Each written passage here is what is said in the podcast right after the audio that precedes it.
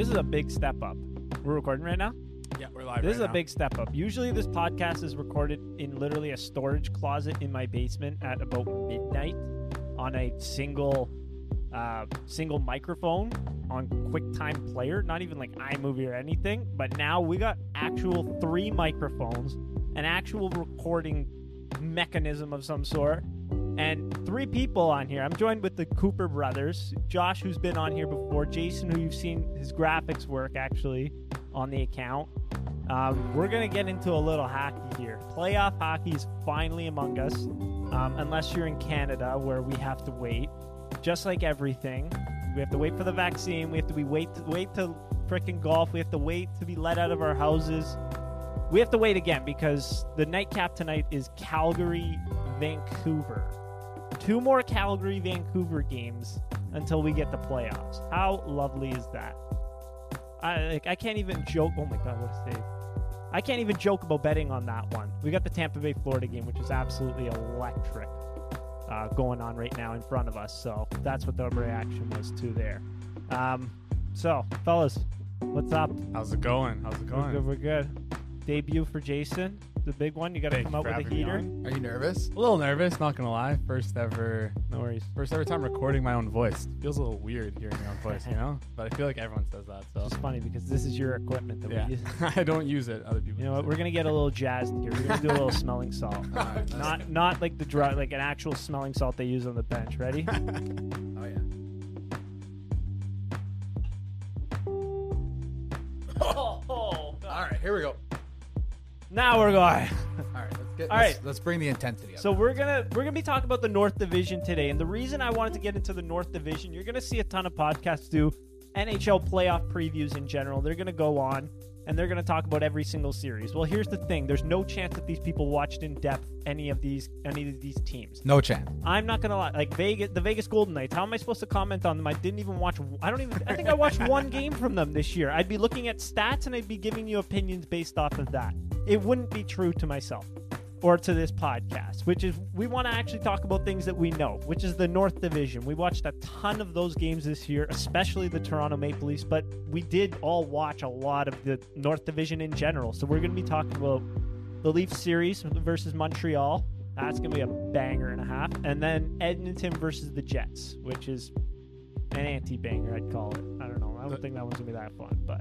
One of the things about those series is uh, if any of you guys like analytics, Dom on Twitter actually has them as the closest series of all the playoffs. They have it, yeah. Pretty, pretty saw- interesting. A lot of people think it's really one-sided Edmonton, but maybe we'll get into it later. We'll see. We'll see. Well, it's interesting because Edmonton's minus 180 in that series. Holy so the, the betting lines are favoring Edmonton heavily, and I am too. I mean, McNasty is just going sicko mode part 50 um, out there right now. But let's get into it. Um, it. First, I want to start off with the, a little gambling diaries. We're going to get into the Leafs series, uh, the Edmonton series, and we're going to talk about things we're seeing around the interweb. Some some some things that are you know the narratives we're going to see and what we've been seeing because. Oh, I'll, I'll, we'll get into it later. I want to save it. So first off, gambling diaries. I got a little hot this week. I Really hot. A little, I Really hot. really hot. I saw the tweet that the Bruins were resting literally their entire team. They were putting Curtis Lazar, yes, big cheeks Curtis Lazar, was on the second line for the Bruins against the Capitals earlier this week. Capitals had a couple guys resting, but overall had the much better team. Um, the line was minus 120 caps. I got it at that, and I got a little bit of one minus 132. It eventually moved to minus 180 before the puck drop. They made me sweat. I put my whole account into it, which is not very much money, but big win there for for uh, for Triple R. I must, I must say there, and then a couple other parlays here and there. You know, um, they uh, I got Blues early cash out. They went up 3-0, lost 7-3, but thank you bet Oh, three six five for that one. And then I hit it with the parlay on uh, Colorado playing against Alex Stalock. No, not Alex Stalock. Sorry, wrong guy. Grossnick. They're both the same. Uh, to me, they're both the same person. Um, so I went a little hot, but then little come down as it always happens in, in gambling. Everything reverts towards the mean, not just in gambling, in life. um, and I picked the Bruins yesterday. I doubled down on the Bruins. I tripled down on the Bruins, and I lost. So It was a tight game. It was a tight Tough. one. So you're back to even now after after that Uh, great winning. No, streak. no, no. I got a It's couple. still up? I had a couple big wins. Stress, and so we're up, but I don't know. for how much longer I don't know. so Josh, you got one for us? Yeah, I've I've this is like a homer bet, but I've hit this the last three years, and I feel like I've been kind of screwed the last two. Uh, Matthews to win the Rocket Richard, so finally that one cashed as the season long future. Last year, I feel like, I mean, the, the COVID shortened season. You lost it by used one goal, One right? goal, like that was tough. But He also let in goals per games played. yeah. So, but it was good this year to hit that one. Also, you know, hopefully some of the Leafs. What'd you uh, get it for? I think it was plus 450. Plus four fifty at the beginning. Wow. Yeah, yeah. Not So, bad. Not bad. Not bad. But yeah, that was a good one. Uh, rough UFC night for me and Top, Jason. top. But that's. We usually roll with parlays, and I'm not even kidding you when I said I got every single pick wrong. I was like, oh, this, just the word. I, I, I decided to do singles two of my parlay because I was like, oh, I always get these parlays. I either get one or two wrong, so I hit all the singles. I got all of them wrong. It was a horrible night for me. And I even I even put a season long bet in on uh, this one's a little cheeky. Marner to get most points. Freaking McJesus had to go in McJesus, but I thought Marner maybe had a chance there. It was plus eight hundred. It's not too bad, but Decent value. The only chance that ever happens is if McDavid get hurt gets hurt and didn't happen this year. So. Yeah. Oh well. The other thing is, I only played one NHL series uh, price, which was I took the Avs to win against uh, The Blues. against I the feel like Blues. that- That's I the like only that. one I took, and they're a massive favorite, and I still thought it was good value. So that's so when they lose, it's obviously It's your fault. it's gonna be The horrendous. revenge But, of Ryan back to that O'Reilly. yeah, but that that I thought I think they're they're they were at one point minus three fifty, then minus four hundred. Now I think they're minus four fifty. Holy. Oh. And if you go off God. Dom's model, I, they're still a little undervalued. Uh, He says it's the most. Undervalued. He says it's the, mo- it's the most lopsided first round series he's ever had. Think about it logically. The Blues give up a ton of chances. I think their expected goals against was one of the highest in the league this year. They just they they were able to capitalize. They have some good finishers on that team, and that's where they were able to you know stay afloat and make the playoffs. But I agree. And then Colorado's a very good offensive team. And so not, yeah, and not only that, with Colorado, they're also a very good defensive team. Like they they are a loaded team. oh, yeah. He Top has bottom. Dom also has Colorado as the highest Stanley Cup favorite according to his model to start the playoffs he's ever had Since Any year. 2010. or well, since he's been doing it. Yeah. So he's only been doing it for back to 2010. Yeah. So yeah, so he he is all. I think he said his uh, implied probability for them to win was 38 percent. Yeah. That, that's Which is 38, crazy. 36, something like that. Yeah. Yeah, but that's the Blues. Uh, we're, we're gonna look at this two weeks from now. The Blues are gonna win. Yeah, of course. Binnington's gonna be a stud. Like I don't know. remember No, when that probably happened with Tampa? Yeah, that's what I was about to say. Oh, Tampa, the, the Jackets, and then they come back the next year and ping, ping, ping. Which is funny because um, you know who lost to the Jackets last year. Oh. Good segue. That's a- a that's a pro. Hey, clap it up. That's a pro segue. So, Leafs versus Montreal. It's unfortunate that we're all locked in our houses, but actually, this wouldn't this series wouldn't have happened if we if there was no COVID. So there, that's always a fun one. And so Leafs versus Montreal finally since first time since what 1979 or whatever. Uh, two very passionate fan bases, two huge market teams going off against each other in the first round. I think we're going to get a hell of a series. We're going to get a lot of mean comments on Twitter, which Oh, is yeah. going to be a lot of fun. A lot of name calling here and there. So let's get into it a little bit. Sheldon Keefe released the Leafs lines from today. Uh, he has big surprise there was Riley Nash in, Brooks and Alex Galchenyuk are out. Um, so I want to get your guys' thoughts first on the Leafs power play lines that they put out and the Leafs lines that they put out there. Who's gonna start? Me. All right, Go I'll. I'll, I'll start with it. Okay, so starting with the power play, I'm ecstatic waking up and seeing the power play lines. I've been not. I've been very pro Sandin for a long time, and I really think that he's he's kind of gotten the short end of the stick in the last year. He, he- went that almost 300, almost almost a full year, 365 days without playing a single professional hockey game, which is really tough. And to see what he has done come back into the lineup, played so well, and it seems like fingers crossed because we haven't gotten to game one yet, but it seems like he might have passed Rielly and jumped up onto that first power play spot. And I, I like it because I think Sa- Sandin has a stronger shot than Rielly, which is something that we've always missed on the point. I think honestly he has better vision than Rielly on the point. Deciding whether to give it to Marner and Matthews on the on the wings. And I think he's a lot more decisive with the puck than Rielly. I've seen sometimes where Rielly kind of takes an extra second and he has an opportunity to pass it and he doesn't kind of second guess himself. It seems like Sandin has the, what very little we've seen of Sandin on the power play. It seems like he flows a lot more on the power play on Yeah, the point. He's very deceptive with Mhm. the puck as well. What he As- does very, very, very well, and he's done this since junior, is draw players in. Like he's looking one way, puck goes the other. The old Tom Brady Oh, out yeah. there. with Morgan Rielly, I feel like he stares down his his passing outlets way too much, and he's he's very rigid out there. What and, like not to trash on Morgan Rielly totally. He's a very, very good skater. He, his shot is it's, it's hard-ish kind of but it, it's not accurate at all. Mhm. like and he, he doesn't i haven't seen him take a clapper in god knows how long. I don't know how he scored 20 goals. That's a, one of the wonders of the world i must say. Honestly. he scored 20 goals a few years ago. Knew that was coming down but anyways so power play you like it. I, I was a little bit surprised by that. I mean i'm not in love with joe thornton on power play one what do you think about that one That's a little iffy, but I do. The only thing I like about that is I think that I wish honestly Tavares was playing at that. Uh, like I, I like that it's Matthews, Marner, Hyman on the top line. I think I like Will getting his own unit almost. I think he's got. I think he can do what Marner does, like almost to the same level. Not not to the same level, but I think he can do what Marner does. And I feel like when Marner, like having Mar- him and Marner on the ice, they kind of don't. It doesn't play towards each other's strengths. I feel like. Uh, they're both really good at gaining the zone. They're both really good, I think, on the half wall. And I think obviously Matthews is a stud. He's not leaving the half wall. Ma- Marner's also been fantastic on the half wall. So I don't. It's just where is Will going to play? I, I like him on that half wall. I like him being the guy to take our zone entry. So I'm okay with him on the second power play unit. Tavares not so much. Um, but we'll see. We'll see. I I- I wouldn't be surprised if things change from here on out. Honestly, So here's my take on the power play. I don't like it at all. I don't think Thornton should be on the first unit there. I don't think. I mean, as Josh Simpson on Twitter, great follow, was saying, I don't like him in the bumper. He's not a very good shot threat there.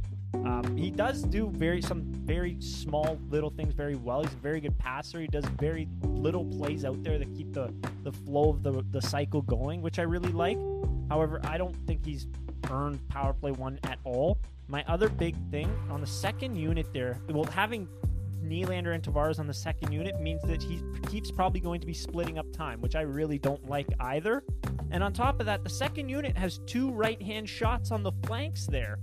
Like I'd rather, really rather a left-handed shot be on one of the sides so that we can, you know, take more one-timers. The Leafs don't take enough one-timers at all, and it's a shame because they have Auston Matthews out there.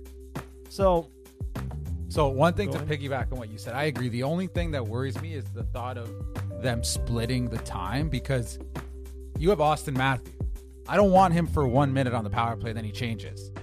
He needs to play like McDavid does on the power play, which is he goes until he can't really skate anymore because he's tired, and then he changes. He's one of the best. Him and Marner are our two best power play players. So if you're splitting some of the good players up into two power plays and you're taking time away from those two players, I think that's a bad idea. The one thing that we do know is the power play has been obviously run extremely hot and extremely cold. So maybe this is just to, you know, try to shake things up to start the playoffs. I wouldn't be surprised if game two you saw a different power play unit. Like you said, Thornton in that bumper spot, I don't know if that's ideal. I feel like the bumper spot on the Leafs power play used to be heavily used, right?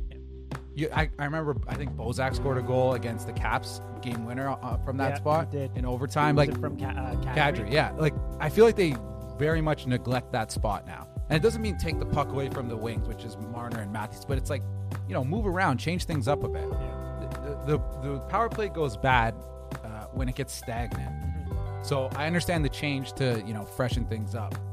But I agree with what you're saying, Joe. I, I would rather see somebody else in that bumper spot. I don't see why Nylander can't play the bumper spot. They don't like he kind of was it, in the previous power play. He was kind of like hybrid bumper, but also because of the wing he was playing on was Marner's wing. He also kind of ended up in front of the net a lot mm-hmm. on his off wing. Mm-hmm. So it was harder for him to. Re- it, it was awkward. It looked And I know what you're talking about the Calgary game. Yeah, it one look- they lost three nothing, it, I believe. it looked awkward, Yeah. right? So, I mean, I, I do appreciate that Keefe is willing to try things out, like jumble things, but honestly, the power play needs to get going for the playoffs. So, whatever it mm-hmm. takes to get that going needs to happen. And because I have ADHD, I'm going to mem- uh, mention it. Nikita Kucherov, two goals in his first game back.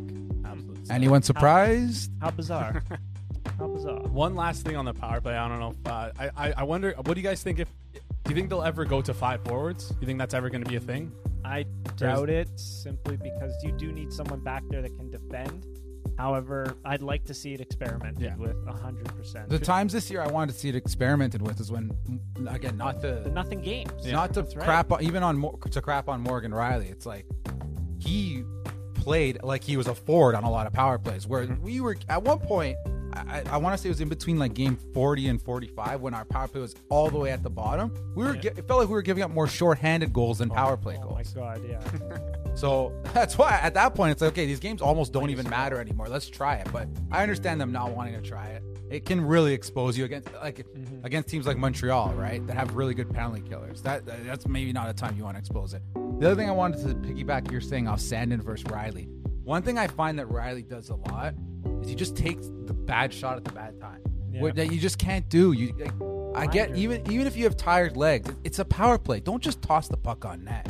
Like uh, if you have a good shot with a tipping opportunity, I understand. But he has a tendency when he's tired on the ice, kind of just blindly fires the puck on net, and it also gets either blocked or tipped out of play. Like it doesn't generate a lot of scoring chances. I'd rather if you're tired and you want to throw a puck on net, let number 34 throw the puck on net. You know what I mean? Like honestly, instead in, instead of Morgan Rielly. So that's the only thing. I do feel like I was. I don't want to toot my own horn. It's not like I'm right, but I, I was a little bit iffy on Rielly. A lot of us were. I think all three of us in this room were to start the year. Felt like he wasn't really in his groove. Now it's kind of becoming the overwhelming narrative that like he sucks. He doesn't suck. He's a good player. Mm-hmm. Let's get it straight. But he, he I think people are definitely going to look to him to hopefully elevate his game in the playoffs compared to what we saw, especially in the last ten games of the regular season. One thing about Rielly too, I think that I don't know if he fits on our defensive core anymore. Like the way we play defensively, not not that. Sorry, let me let me rephrase that. Not that he doesn't fit, Hot take but alert. we are we we've Kyle Dubas and Sheldon Keefe have done a lot to reshape our defense. Not not only with the players there, but also the ph- philosophy and how we play. We we've become a very strong defensive team mm-hmm. over the past year, and it doesn't seem like Rielly, Rielly has that element to his game. And like he's been in the NHL for what seven, eight years now, and we've never really seen it. And it's not like something you just get. Like he's just does. I don't think he has it, and maybe I don't know. Maybe that's a conversation for another. Maybe that's a podcast. conversation conversation for another day. But I, I don't know if he fully fits with. I, I don't know if he fully fits with the system. We'll see though. We'll see. it. off off season headline grabbers right there. So let's get into the the actual lines themselves. No salary restraints, so we're out actually Love able to roster uh, human beings out there.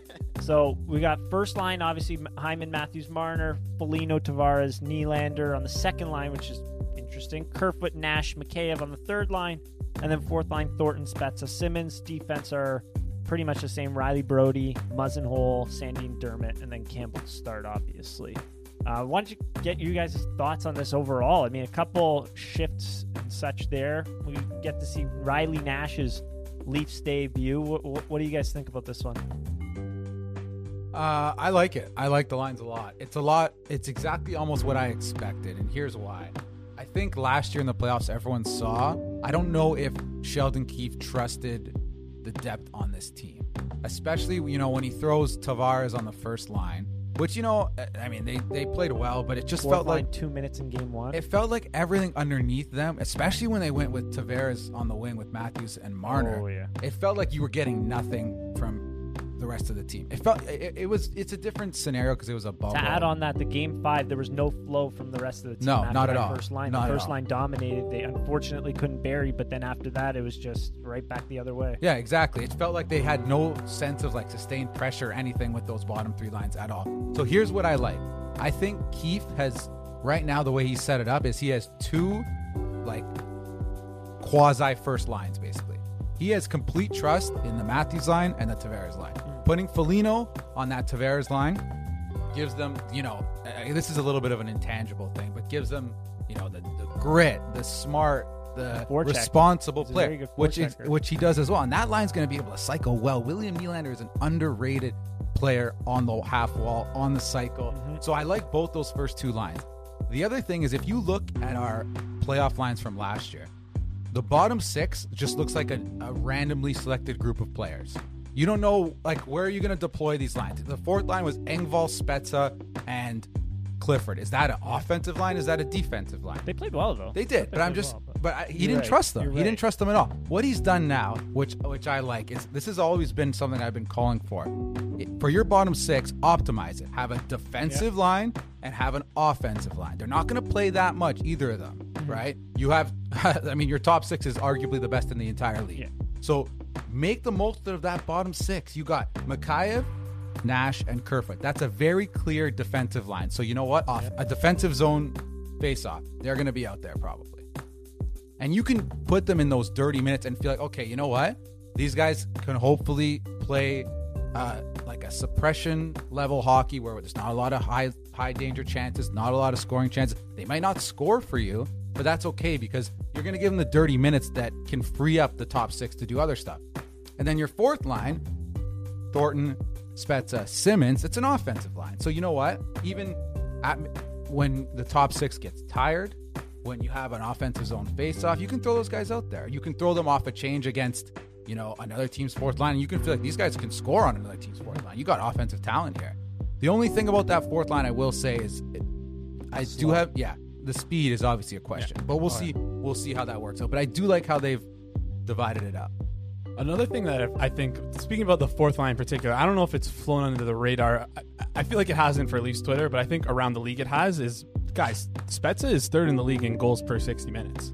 Yeah. or sorry, points per sixty minutes. He's got thirty points and only playing eight game eight minutes a night, which is pretty pretty insane when you think about at thir- 39, 40 years old. He's he's been fantastic. I put out for us. the I like, love three it. most valuable players. I, I had my own, but someone mentioned Spezza, and Mhm. it's like per minute he's been so valuable to the Toronto Maple Leafs. He It's- varies. It's only been I forget who it was. It was McDavid and someone else who's had more points per sixty than him. It's he's he's very fundamentally, uh, uh, fundam- uh, aesthetically pleasing Oh, yeah. to watch from a fundamental kind of view because his ability to gain the zone entry. He's not the fastest player by any stretch of the imagination, but the way he's able to gain the zone, create space for himself, and he's got a hell of a shot. Oh, yeah. Or if not, he dishes the puck insanely well.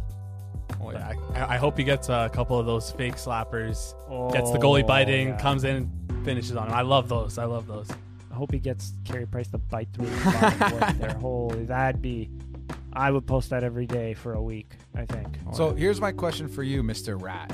If there was a lineup change that were to happen in the first series, what like predict it? Give me a give me a take here. What so here's think- here's what I was thinking. Like I, I do agree 100% with what you were saying. The lines are now specialized, and I really like how the third line has a purpose out there. Because looking at last year's, Nick Robertson, Alex Kerfoot, Kasperi Kapanen, what did they do? it's a do mismatch defend? player. Yeah. Do they score?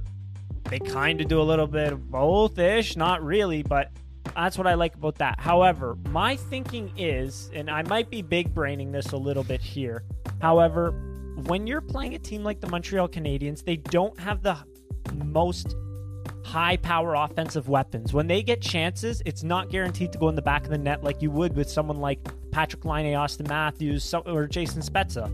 They're when they get the puck in good areas, they're scoring. Who in Montreal is really doing that? Josh Anderson, Not- Brr, nope. Anderson or Toffoli, and they're doing Yeah. it at like an average level. It's nothing crazy. Toffoli, yeah, sure. Toffoli's been good, right? But So my thinking is when you're playing against a team such as that, I think you can give up a little bit more offense to sacrifice to get that defense or sorry, you can give up a little bit of defense to gain that offensive edge, which is where I would have liked Alex Galchenyuk to be in there to get that depth scoring. However, when you add Alex Galchenyuk to the second line, you drop Foligno down to the third line, you could still make that a black hole um, sort of for that third line. They, they're very good. All three of those players are very good forecheckers, and they're going to be able to hem Montreal down there. so who would be coming out for Gal- Galchenyuk then? Though It would be Riley Nash. Okay. That's my thought. Or you drop Nash down to the because sorry, because the only other thinking you can do there is drop Nash down to the fourth line. You'd have to sit S- Spezza, Thornton, or Simmons, Which I don't think they they are wanna hundred percent not going. they to They might do. end up doing it. May, oh, I don't think they want to do that. I don't start. think they will. I don't think any of those players will will be will be taking the offer to to sit a game there. So I think we're all in agreement though. These are very optimized lines. I, I agree. I agree. I just want to I just want to mention like talk about Mikheyev and Kerfoot because Yeah. I feel like how they've played so far this season. I feel like they've kind of they, started off pretty well and kind of gone stagnant. But I just did some digging and like over their last ten games, they've been our best forwards in expected goals for percentage. They've been it's obviously a small sample, only ten games, but uh, Mikheyev is second among leagues, leagues forwards with the X XGF of sixty three percent, Expected goals for you. and uh, Kerfoot was sixty one percent. So here's my thing about those three players, though. We have a couple guys: Pierre Engvall, Alex Kerfoot, uh, Ilya Mikheyev. Those guys, when they are on, you notice them. They're awesome because Kerfoot's a very he's the opposite of the other two, but he's a smaller player, decent sort of skater, very hard worker, and he can generate those chances there. However, when they're off, they are off. They look totally lost out there, and you have to ask the question Have you played hockey before? Did we pick you up from freaking Westwood Arena after your men's league game to come here because you suck? They are very inconsistent, but when they're on, they are on. And I mean, Pierre Engvall, to your point, I don't even know if you mentioned Pierre Engvall. He's just in my head right mm-hmm. now. But He, he that's a guy. third. Sorry. yeah, that's a guy that it seems like he starts really hot and then he floats off, and it's like, dude, like you know you're in the National League, like pay attention. And then they sit him, they give him a kick in the ass, and then he goes right back out there and he kicks some ass. So maybe this scratching does that for him. Maybe we see Pierre Engvall. Probably not. I mean, the, the depth of the Leafs right now is incredible. So I think we've we've we've nailed down this. Uh, you got one more Just, do you have any comments on the uh, the D pairings? on the D pairings. I think they're very standard right now. Um, I really hope Sandin stays in when Bogosian comes back because Bogosian is taking that spot back a thousand percent.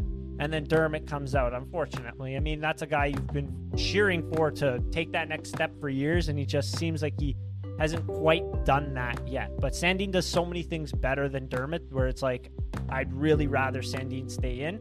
I just really hope the coaching staff sees that as well. In my opinion, Sandin doesn't sit other than whatever he sat for some cap reasons. From now on, for the, like the rest of his Leaf career, no more sit. scratches. Play him. Play him. Because even if you think Dermott is marginally better than him, which I don't, but if they think that, the experience he will gain from playing in the playoffs, and it's not going to cost you. You know, if he gets to a point where he's costing you, then okay, put Dermott in. But for now, Sandin, Bogosian, I think that's a good pairing Play them- They they're play playing safe minutes anyways. Exactly, and they also feed off each other pretty well, Yeah. right? So that's that's what the only thing I That's wanted to say is I would like to see Sandin stay in the lineup, please. very much in Please. agreement of that one. So, taking a look, have you guys seen the Habs lines and what they've got to Roll, offer? roll them off for the people. So they've got first line right now: Tatar, Danault, Gallagher, uh, Toffoli, Suzuki, Armia, Perry, Staal, Anderson, Byron, Evans, Lehkonen, and then the fifth line, the scratches, is Frolik, Kotkaniemi, and Caufield, and then on defense, Edmundson, Petry, Kulak, Chiarot, Romanov, Merrill, Gustafsson, and then Victor Mete. Oh wait, you gave him away for free, losers! So Pride of Woodbridge, Ontario. I, I think we're all in agreement. It's good for the Leafs if Kotkaniemi and Caufield aren't playing. Yeah, Oh yeah. Kotkaniemi was decent in the, the bubble last year, which was a big surprise. But he's been off this year. He, he needs a, a shot of confidence because third overall, and you're you got to get that kid going. But one thing I want to point out, like just kind of off topic here, but uh, Alex Romanov, how many points did I say he had this year? Six. Yeah. And Rasmus Sandin had four in nine games. Yeah. Romanov played 54 games. Yeah. Nice. I, I like the way that Montreal fans talk about this guy. It's like he put up he put up uh, Brent Burns numbers circa what 16 17 was that he- when he had that monster year Yeah. anyways that that I thought that was pretty interesting not that he's a bad player I think he's decent but uh, that that number kind of shocked me a little bit but one thing I want to say about the Habs lines here so Gallagher and, per- and Price are actually doing conditioning stints in the AHL before they come back they are playing game one but they're doing a little little conditioning stint in the Always Hungry League. So, uh, one thing like the Habs, it's it's very it's deep. However, when you look at it, it's like who's going to score your goals? It- honestly, it's like they have three third lines, and I don't mean that to be offensive because I like a lot of the players they have, and a lot of them Yeah. are young guys like Nick Suzuki. I, I was gonna mention Cole Caufield and Kotkaniemi, but apparently they're not gonna play. But they don't have bad pieces. They're missing the guy they wanted to get, for example, Sebastian Aho. They're missing a even like a Taylor Hall. They're missing a guy who can really drive play off the rush. They're, we know that the Habs are a pretty good five on five team. They're a good possession team. They got a lot of players who work Yep. well together. They play responsible hockey. You know, they cycle the puck, and they. I don't think they're a bad team at all. I actually think they're a, a, one of the better five on five teams in the league. They're just lacking any sort of. I, again, this is going to come back to bite, but like, who's their game breaker? Toffoli's a really Josh good player, Anderson, but Toffoli 5.5. Toffoli plays in that LA Kings mold, right? He's not a guy who's going to give you a lot necessarily off the rush. He can do it. He's good, but he, you know he's he's more of like a He's- and he's a secondary piece. Exactly, he's a possession player. Like, for example, this is going to get me hot water. Who's better, Toffoli or William Nylander? Maybe Toffoli was better this year. Over the last five years, who's been better? Well, because Toffoli's shooting percentage this year was off the charts. Right. The last couple of years, I'd say 100% William Nylander. So I, that's the co- the comparison. Like William Nylander's our fourth best forward, and Toffoli is this year the best player on the Habs. And I'm not saying that to shit on the Habs because I actually like the Habs. I think, like I said, they have some young pieces coming up. They've done a, a decent job adding players, some bad contracts, but that's okay. And again, they play well five on five, but they're the style of play they play kind of does play into the Leafs' hands a little bit because they like the teams. I, I got to give credit to the head rat here for commenting on this. The teams that seem to really hurt the Leafs that aren't elite teams are the ones that can really score off the rush. Like you've seen it against Winnipeg this year when the Leafs have Oh, some yeah. sustained pressure. Then Ehlers and Connor whip down the ice two on one and score. It It's probably five how- games against Exactly. Columbus last year, Exactly. too. Columbus, same thing. They got a, guys who can score with speed off the like.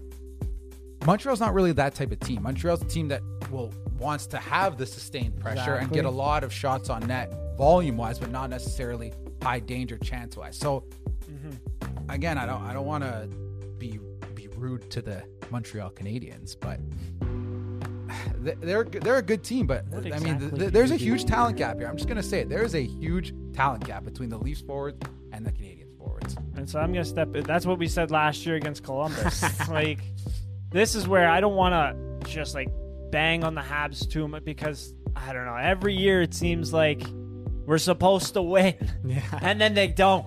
Last year they were playing Columbus. They should have won that one easily. The year before they're up three two against Boston. Nope, they lose in seven there. The year before that they're winning in Game Seven. Nope, then nothing happened there. They were actually up two one against uh, Washington in that series. Nope, three straight rattled off, and then the dreaded 2013. So I'm gonna say something nice about the Montreal Canadiens. A lot of people are saying, "Oh, uh, Price really saved them in the bubble last year." No, the team played well. I watched a lot of that Philadelphia series that they had. They outplayed Philadelphia. They ran into a hot Carter Hart. If they got Carter Hart from this year playing in between the pipes, They probably sweep them. They sweep them 100%.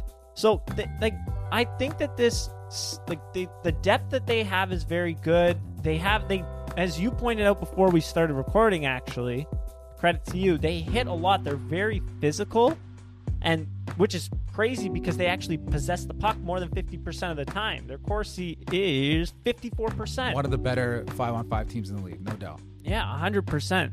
But the one advantage that people aren't talking about that the Leafs have here, and it's big coaching. Mm-hmm. Sheldon Oh, yeah. Keefe has a playoff series under his belt. He knows what he did wrong last year, and he's making up for it seemingly in these like by putting out these lines it's showing me that he learned from his mistakes from last year. I, I didn't like what he did in game five there mixing up those lines throwing them in the blender like that. Again the two minutes to the fourth line like Frederik Gauthier was in game one. Like what are you smoking?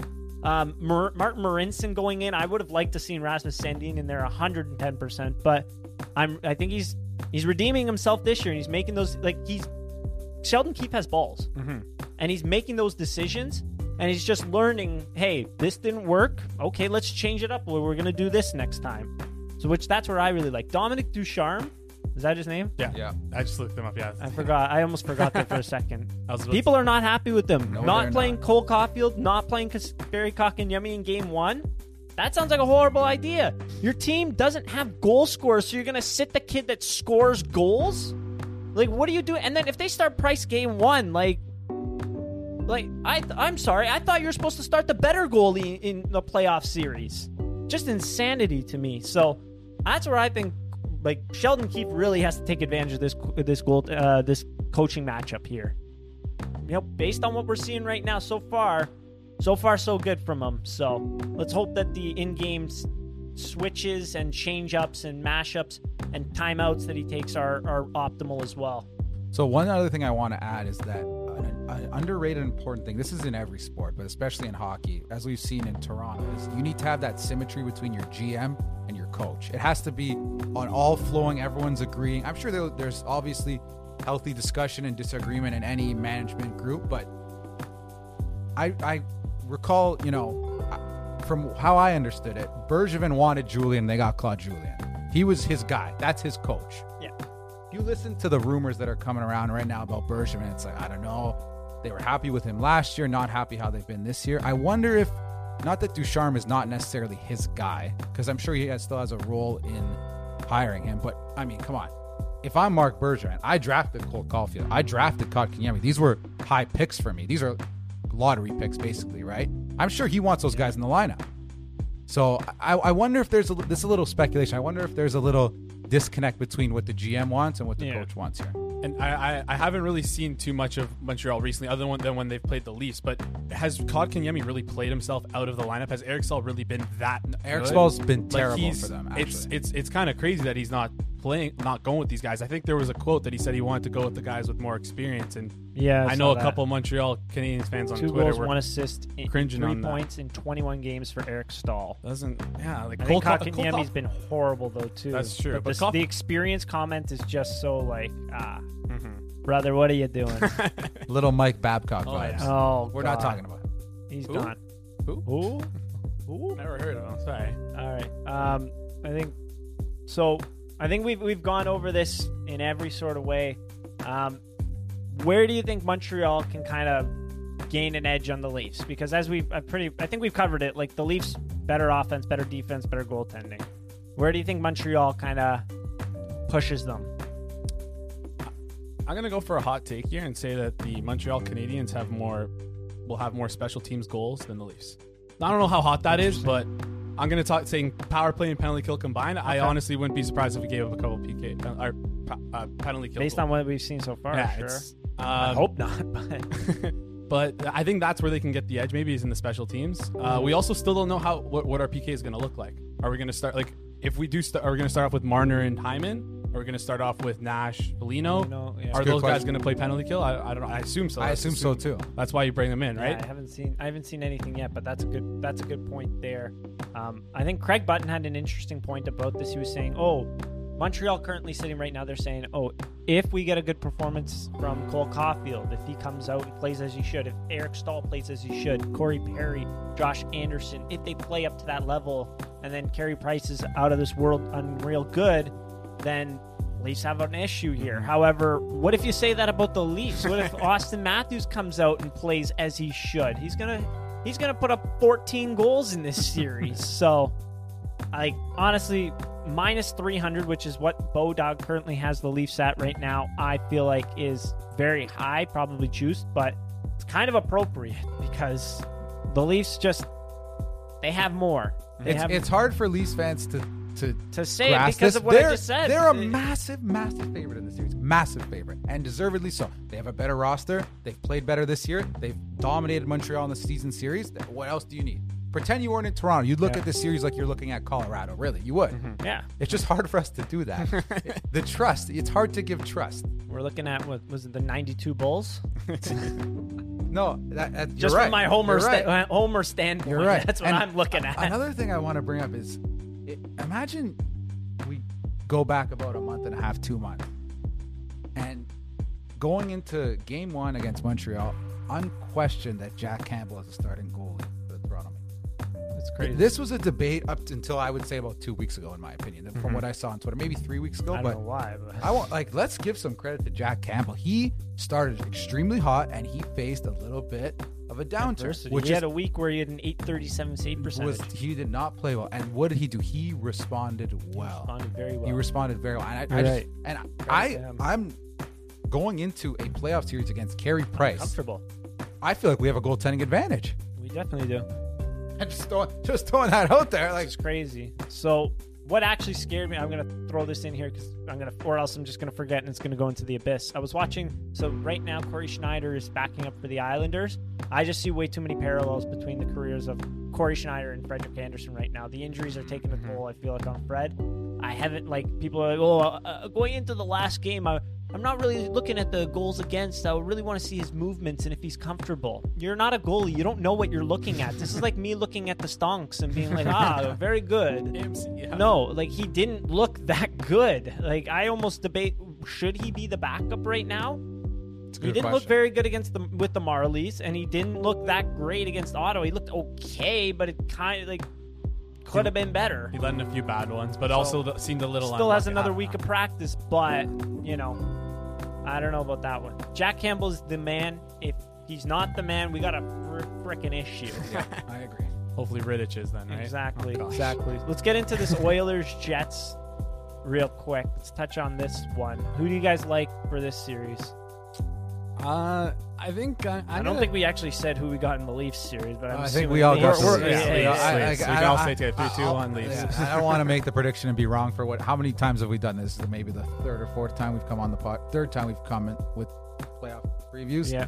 super confident in the Leafs. Oh, they're going to be good. Not last year. Oh, Columbus. Uh, well, that didn't go so well. But yeah, I think deservedly so confident. In the Leafs. Yeah. I think Jason has a hot take about the Jets So I, I, I think a lot of people are saying that the Oilers. It's clear clear as day that the Oilers are gonna are gonna take the series, but I think it's a lot closer than most people think. Honestly, um, I, I just honestly, obviously, McDavid is McDavid.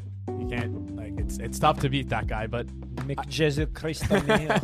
but uh, for like really after McDavid and Draisaitl, the Oilers we know we know what they are. They're they're an AHL team almost. They don't really have that good of depth. Like, let, us be honest, guys. Ryan Nugent Hopkins wasn't able was I think put up 30 points playing with McDavid. How is that even possible in 56 games? I had him in fantasy. I know I was very cheesed about it. How, how is that? How do you not score more points with the guy who just scored 105 You points in get 56 games? residuals. It's in, it was insane. He was also a minus player as well. I'm not a big plus minus guy, but you're on the ice with freaking Connor McDavid. It's not that hard to be a plus player. I but I hate plus minus as a stat. Connor Sorry. McDavid dragged Tyson Barrie to be like the top scoring defenseman in the league. Like, Yeah. just brother, just touch the puck and then leave it for him. It was like when Jamel Smith was playing on my brother's double A team. Just, just leave it for Jamel. Touch it and then leave it to him. He's gonna score. Thirty-five and fifty-two. Eh, not a big not too I good. think you're underrating Ryan Nugent Hopkins. So, okay, no, I'm not. I'm not saying, guys. Oh, I'm not saying he's bad. Oh, like, obviously, he's still a good player. A little bit of an egregious comment calling them all AHL, but, but they're, don't really have that much after So their those depth right now is James Neal, Gaetan Haas, Alex Chiasson, whose skating is awful. Some of the worst skating I've ever seen. Joakim Nygard, jo- Ju- Jujhar Khaira. I don't know why I tripped up on that one. And Josh Archibald.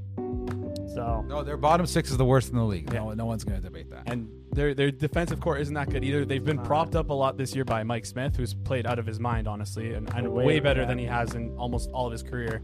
Um, and Oh, not you're missing this. Uh, mm, uh, he Mike. Smith was a very good goalie at one time. He's also 40 though, guys. Right? Like 39. yeah, he, like, he came back. He had a big bounce back year. I know what you're saying. he's he's been really good for them, and I just I just question if he I, I I'm sure he Does he keep it going? Does he keep it going exactly saying. and, against a really really potent offense from from uh, Winnipeg? They got a s- strong top six.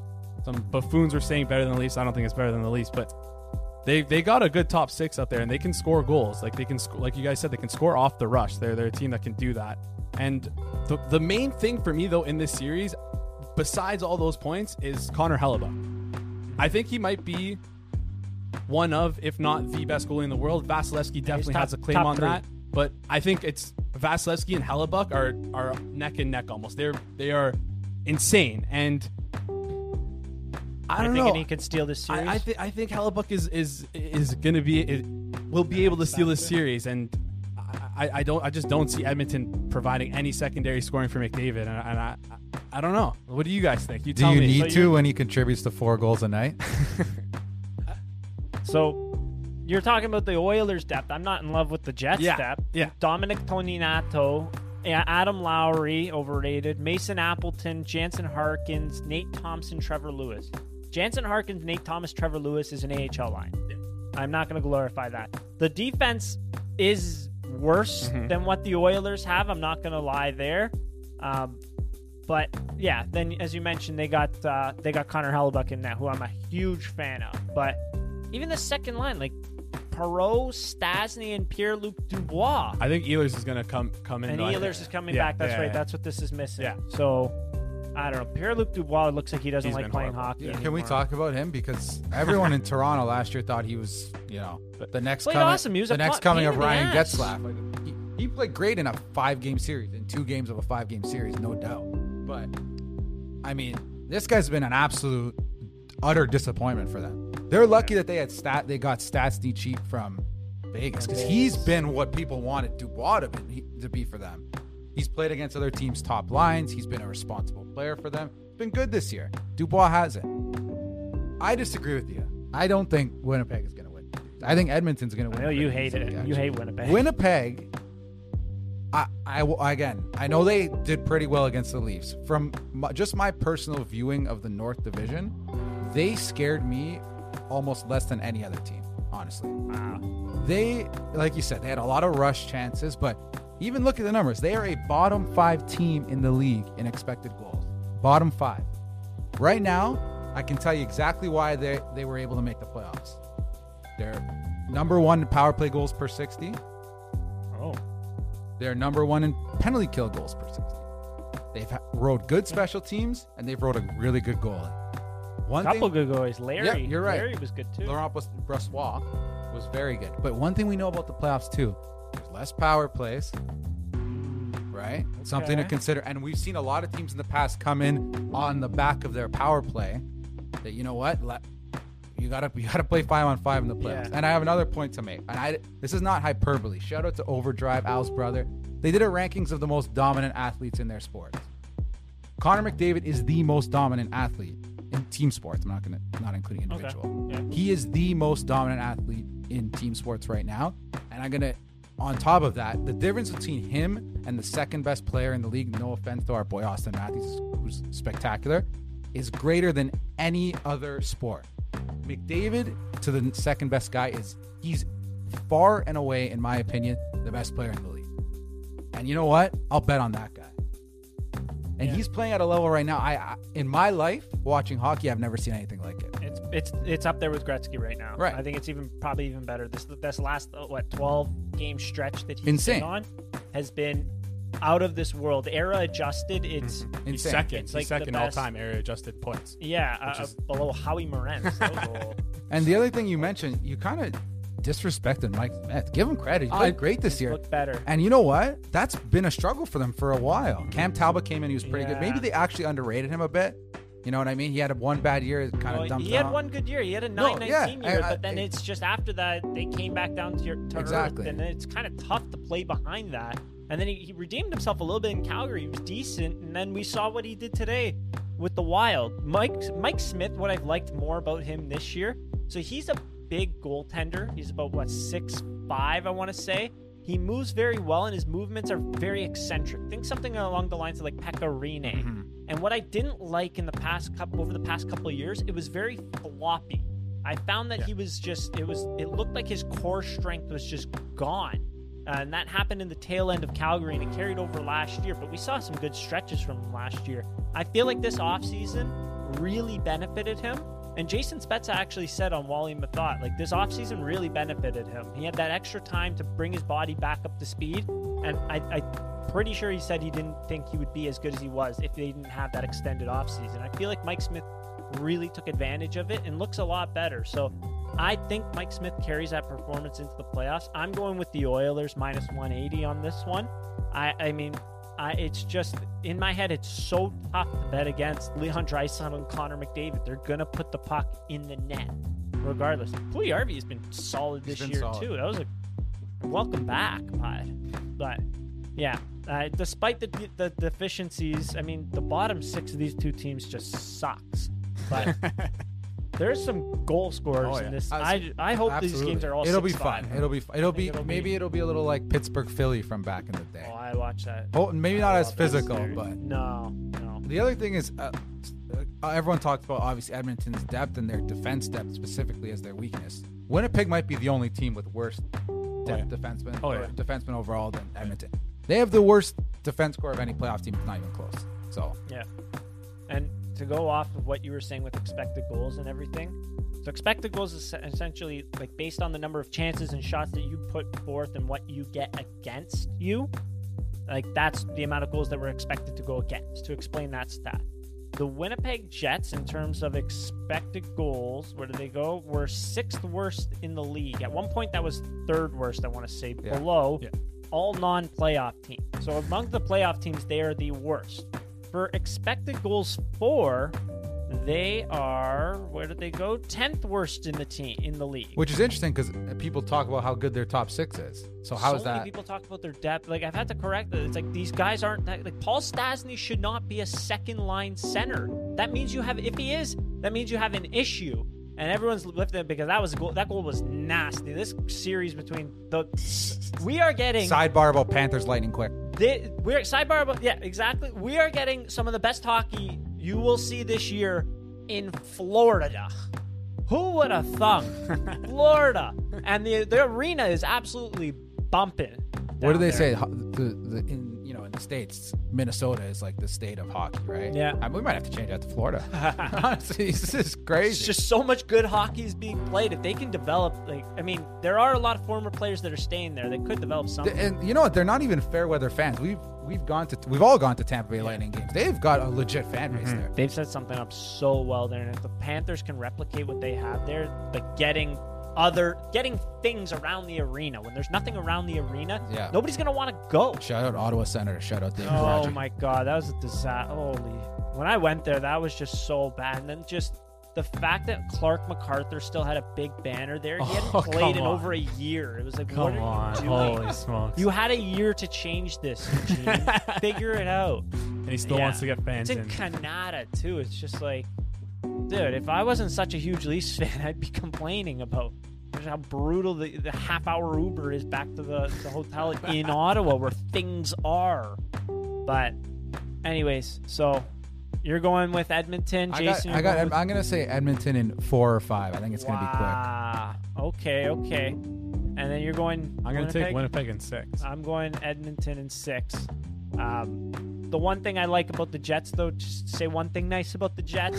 their finishing ability off the rush that they have from Nick Ehlers, especially, and Kyle Connor, Mark Scheifele, is incredible. Those guys can rip the puck and really play. Which is really, if you look at, okay, we're looking at the numbers. Obviously, not they're not a high expected goals for team, but there's the difference right there. Yeah. is that those guys are shooting and scoring from shots I that aren't this- expected yeah, to be goals. Exactly. I explained this last episode. Yeah. That the difference between a, a high expected goals for team and low exp- and low goals for versus a low expected goals for team and a high goals for is that that the actual player themselves ab- ability to put the puck in the net. because all shots are not created equal. If Matthews gets a shot from the same spot as Kerfoot, I mean, Dude, we- uh, Kerfoot. Oh my God! This year against the Jets, that one game. Oh, yeah. holy, that was just brutal. Figure it out. but yeah. So that's that's one thing that may carry the Jets. You know, they're- just their pure scoring talent up front with those three guys, and specifically Scheifele, Ehlers, and Connor. So we'll see.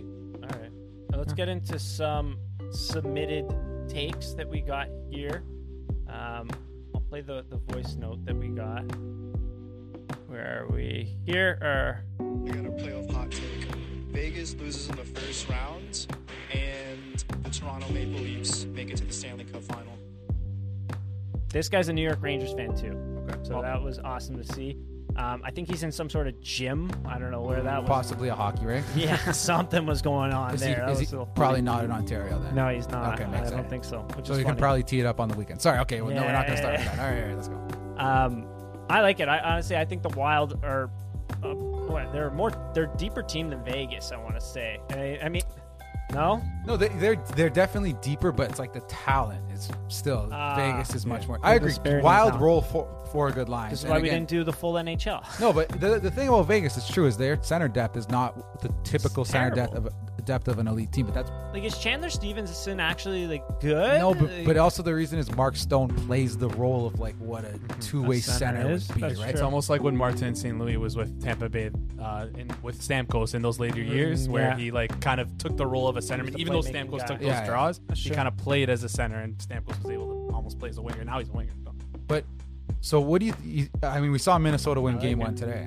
I, I, I honestly, I was picking Minnesota to win that that series there. Um, just it seems like Vegas can't put the puck in there. I don't know what's going on with Vegas in the playoffs. Just like just God looks down upon them and frowns and says, "Nope, you're not scoring goals today." They shoot a lot. Shout out Marc Andre Fleury. He was awesome, Awesome, today. awesome, Awesome, today. Hopefully awesome. they can hang on. I like that take. I'm just gonna say it. I like mm-hmm. it. I mean, I think you're onto something with Vegas too, because they struggled with a similar style team last year in Dallas, So right? Mm-hmm. they don't. What I find is they don't score those messy kind of goals, sorta. Like there's gonna be another fight in that game, which is gonna be awesome. They don't score like those messy type of goals. I, I found that it was similar to what the Leafs' offense was against Columbus, where it's mm-hmm. very the goalie. Can, if the goalie can see the puck. And if he's able to get set for the shot there, he's going to stop it. This is the National League. You're not playing against farts. Like, so that's where they can generate all these good chances, but I call them almost fake good mm-hmm. chances because it's not it's not that Wayne Simmonds with his ass up in your face and then the puck gets tipped in and it's in. Yeah, like I- it's they're almost like inverse Winnipeg, where, where they're like like you said, they're they're a good Exactly. expected goals for team, but they can't finish. Like they're- not that they can't finish, but they're not as good finishers as like w- yeah, like they're just not as good Surprising 'cause finishers. They got yeah. Stone and mm-hmm. Pacioretty who are awesome offensive players, but that series is going to be very close. But I mean, why not? Why not the Wild? One interesting thing that I also saw Dom from the Athletic, I would keep shut. We He stand does a great job. Point out is that we don't really know how much the season head to head will carry over to the playoffs this year because usually we kind of ignore it because teams, what is it, four or five games. There's injuries. There's four or five games. This year, though, we've had such an Ten. extended look, and the Wild pretty much dominated the season series. Yeah. So I wonder. I, I again, it's hard to tell if that's something you put a lot of value into. But again, this year maybe a little point. more value you put onto just because of the extra games that they've played against each other compared to a normal season. Another thing I wanted to point out, Joe, is when you're talking about the Wild depth.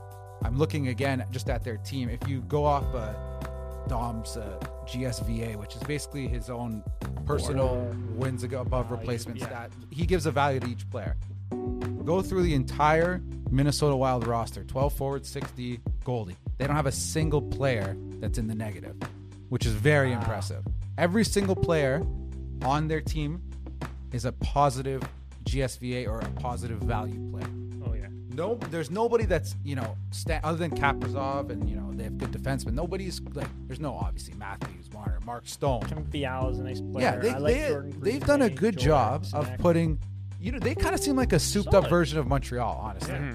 Like, and mm-hmm. another thing I want to point out about them is if you look at their expected goals, they're they are a really good team in terms of suppressing high quality shots. So if you look, they're 18th in the league in shot attempts against, so not good.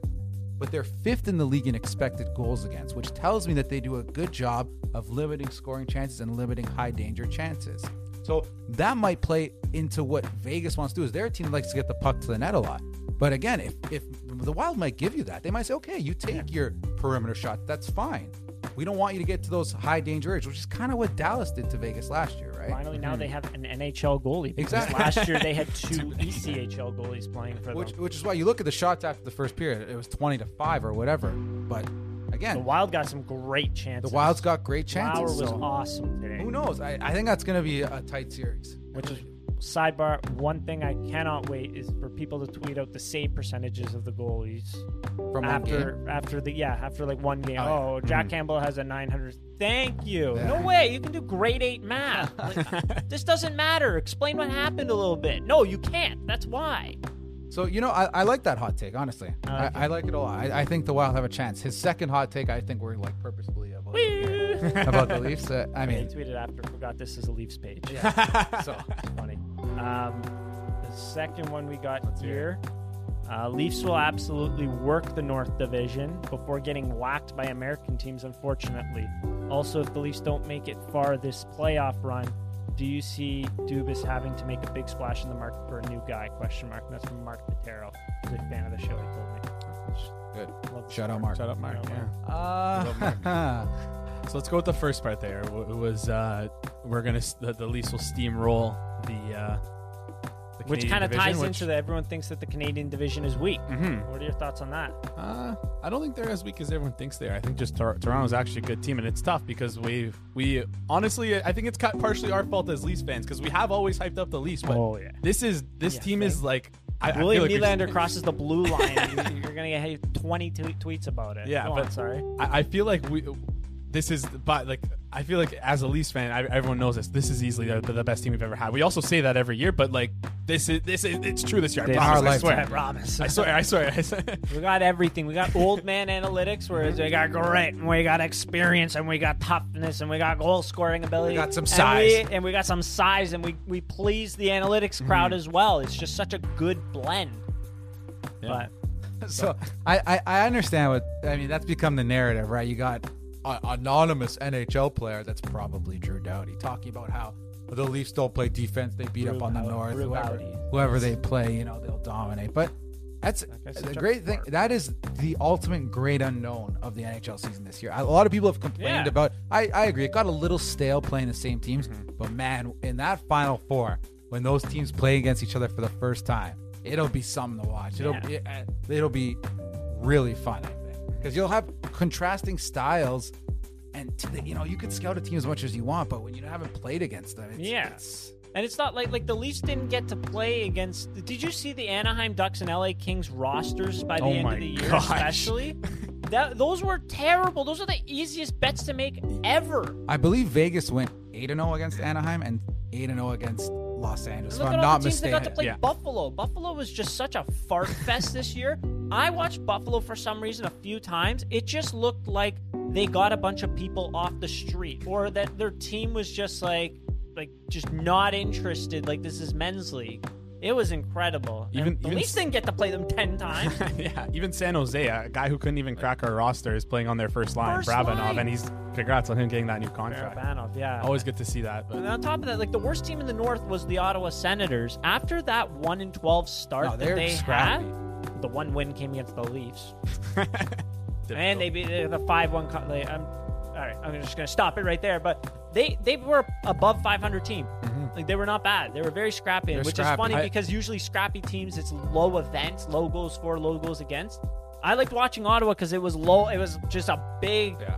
cluster of just goals going both ways. If they had, if they got like league average goaltending, they would have been so much more dangerous this year. Matt Murray started the year and looks in his face like he smoked 4,000 cigarettes this offseason and he just forgot that he actually had to play hockey after signing that contract. So it'll be interesting to see them next year. But that's aside from the fact. The second, the second point in that that question was very like, what if? I, I hate talking about it Yeah. because it's like We don't want to manifest that. Exactly. I don't want to put that into the universe, but what do they do? I think a drastic trade has to come. It would Right. probably. I think. I think it would be Morgan Rielly. I think so too. Mor- Morgo? Yeah. I don't think he breaks up that big four. That's my guess. Well, why? You don't need to. They played well. They played fantastic. Well, again, we don't know what happens in the great unknown situation. Like, Yeah. what if the? I don't want to go through these. They had deficiencies last year. That's that was in the form Mm-hmm. of depth going into the playoffs. They addressed it, I think, very well this offseason. They got that great experience. They got that grip from Wayne Simmonds. I mean, last year it looked like with fans even, the Leafs were playing a little bit uninspired certain games. You remember that I think it was on November 20th or 18th or something like that where they played against Pittsburgh and got worked in Kasimir Kaskisuo's first NHL Yeah. game. They, they looked like they just didn't want to be there. Now they got energy guys like Wayne Simmonds to wake them up, Joe Thornton to wake them up.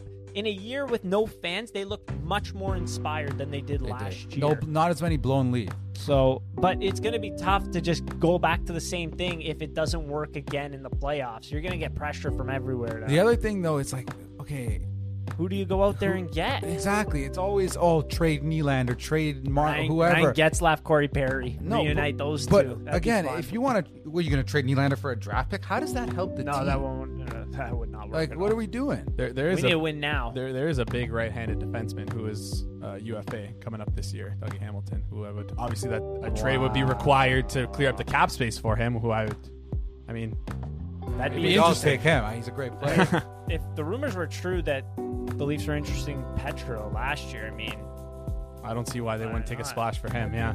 I think they're always going to be in the Oh market yeah, for these should, guys. as, as they they should be, that as they rightfully should be. so. And they do have a little cap space. Whatever. I don't want to get at this, but yes, I actually to go to his point. I think it is probably more possible this year than any of the previous years. 'Cause- Yeah, Mhm. because You this got- is the last straw. And you also have the added uh, expansion draft element, Oh, yeah. right? Which always Oh, kind of muddies the waters. yes. I mean, remember last expansion draft offseason was absolutely insane for the Vegas, Yeah. one, right? So, Oh, we were luckily good enough to miss. They couldn't take any of our players. Yeah. I think they got who they get. Leipsic. Brendan Leipsic. Oh gosh. Oh, Who? yeah. yeah, yeah. Where's he Never right mind. now? He's in the K. And then we got one more, which is actually quite interesting from Alec.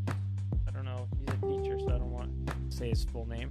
Um, but my cousin's husband actually told me Leafs will. He's a Red Wings fan, but he said Leafs will play three goalies this series. And honestly, it's unfortunately entirely possible. If something happens to Jack Campbell, I mean, what do you have? Knock on wood, but what do you have in Frederik Andersen? Is he back up to 100%?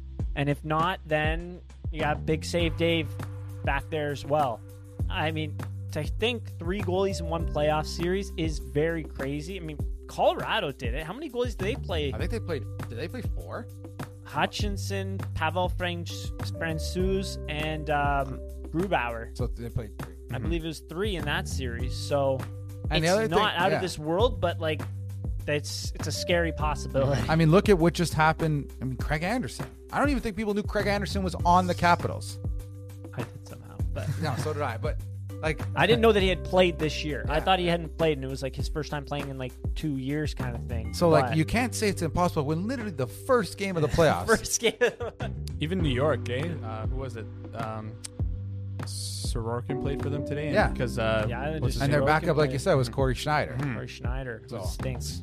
hasn't played a game this year. He I, played I, I'm four in the AHL. And he had like an eight fifteen not save good. percentage. He was on the NBC desk like six months ago, wasn't he? yeah, as an analyst. But. I just hope that Jack Campbell stays healthy. That's all I need. knock on wood. You don't want to talk about a couple of these things that were brought up, but um, that's what people want to hear, I guess. Do you guys think there's a Three poss- good, three good submissions there. Oh yeah. Mhm. Do you think there's a possibility that uh, no I word, but like the we play three goalies just because of how our goalies have performed, or do you think the only way? we'd I think able the, to I think the goalies only way will be injury. Yeah. That's my opinion there. Knock on wood. Knock on wood. Knocking. On, everyone, knock on wood, please. All right, three good submissions there. Mm-hmm. To finish it off, um, the internet, as we know in the playoffs, is going to be overanalyzing everything.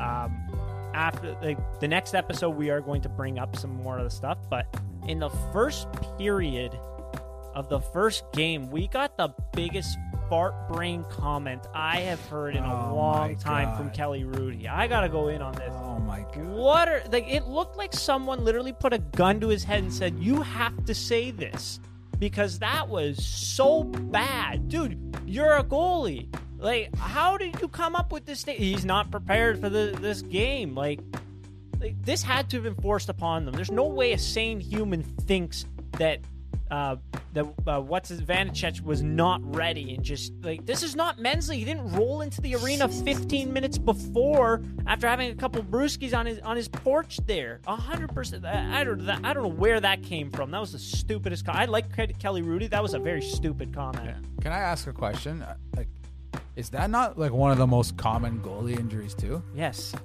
That's that's the part that confused me. It's like you're saying, oh, you can't you can't pull a muscle. I mean, these guys are stretching way more than any other It position in basically any other sport. Do you see the ways that they have to bend their body? He, just does a split. I can't do one third of a split. Like, what do you mean? I've got, I, I, that seems like I- would be like, ah, that sucks for him. It's his first playoff start, and he he got He hurt. Got hurt. Try, like, trying to make a save. career playoffs. The other thing is he was saying like, "Oh, it was a shot he should have had," and then he extended. Like, why does that matter? He got hurt. Like, he's trying to save it. Try, Do you want him to not try and save Yeah, I it? don't Like, should he just understand. let it in next time? Like what? that was in weird. honor of his buddy Samsonov. Like, I'm not going to play well this game. And then they won. Boston only scoring one on Craig Anderson. Nice. Which is funny then because then Craig Anderson comes off the bench cold. Like he's totally cold and gets thrown into an NHL game with no warm up, which is just utterly insane. And then he doesn't get injured. He's 38. It's just random, Random, chance. yeah. So that was weird. And then my second point Barstool coming out with easily the worst shirts I have ever seen. It looks, these shirts look like, I don't know, have you seen them? No, show they me. look like it's something you get from a tacky gift shop. I don't know who thought of this on that team, but they are absolutely terrible. Uh, I gotta pull this up for you, but like it Which says one is our it? it? it says our year and it's got a leaf Oh yeah, and, and, then all the it's leaf got all years? the the crossed out years behind it but it's like d- are those even years that they made the playoffs like But also, like- 2010 2011 was not our year But 20, also, like- 2009 2010 was not our year i'll tell you that for free No offense, but which what leaf fan is saying what leaf, this what leaf fan is buying that? If you're level headed, you're gonna jinx them. Don't Oh, buy yeah, a shirt don't- that says our year before the playoffs started. No, yeah. the design is horrible It's all the years crossed off, and then it says 2021 at the bottom, as if is that the year they win. I don't know. I'm not buying that and jinxing. Are you nuts? Like that's just it's just awful they have some, they have some good shirts, but some really bad. like those guys who get the 2021 Cup winner tattoo. Oh, Yeah, oh, my God, and then it's just- one guy was a Cowboys fan once. Oh my god, that was embarrassing. I don't even know if they made the playoff. No, Probably did, not. But they did, but they they lost. I don't know. Anyways, I've gone through everything. I think we, we crushed this one. Oh, Top. This is the best episode we've ever recorded. Any, any the quality is going to Yeah. be the quality of this episode far and above over everything we put out. Um, my final thoughts. I'm ready. Let's do it. I'm so ready. We've been waiting. playoffs. We, we, uh, we and we gotta wait till Thursday. we won't even most get into that. thing. But Oh. you know what? I, again, just you gotta hope. That's it. You gotta hope. You gotta I hope. mean, I They're they're a better team, so we'll see what happens. If anyone's trashing the Habs and saying Leafs are gonna win by 50, you have bigger balls than I. Because I Did I say that? I, I honestly seem like I'm harsh on the Habs. I actually like the people Habs on Twitter that. I've seen. It's just I don't know how you say that. But the last, last, last thing, May 22nd, um, my girlfriend said to me about a month ago, "Hey, what was that event you did last summer? You did a big gamble." And you lost. And I said, "What Monday?" She said, "No, uh, it was an event in the summer." Yeah, you got to be more specific when you say big gamble and loss. There's a lot of instances. She just said no. There was a big gamble and like you you you lost, and I had no idea what she was talking about. But that sort of event really piqued my interest. And so May 22nd, we are celebrating what we're calling the Big Gamble. We are going to celebrate uh, drinking alcohol responsibly, gambling responsibly, and just having fun. It's going to be like a holiday, like Christmas. You don't have to come to my house to celebrate. I don't want you there. But we're just going to celebrate drinking responsibly and gambling responsibly. And uh, what better day than the first Saturday of the playoffs Love of the it. NHL? Love Love it. it. So May 22nd. May t- May two four weekend as well. So everyone will have, have those. Exactly. Huge weekend. So, thanks everyone for tuning in. Uh, we're gonna have more fantastic episodes coming up. But thank you for tuning in, and take care. Yeah, thanks so much. Go Leafs, go. On.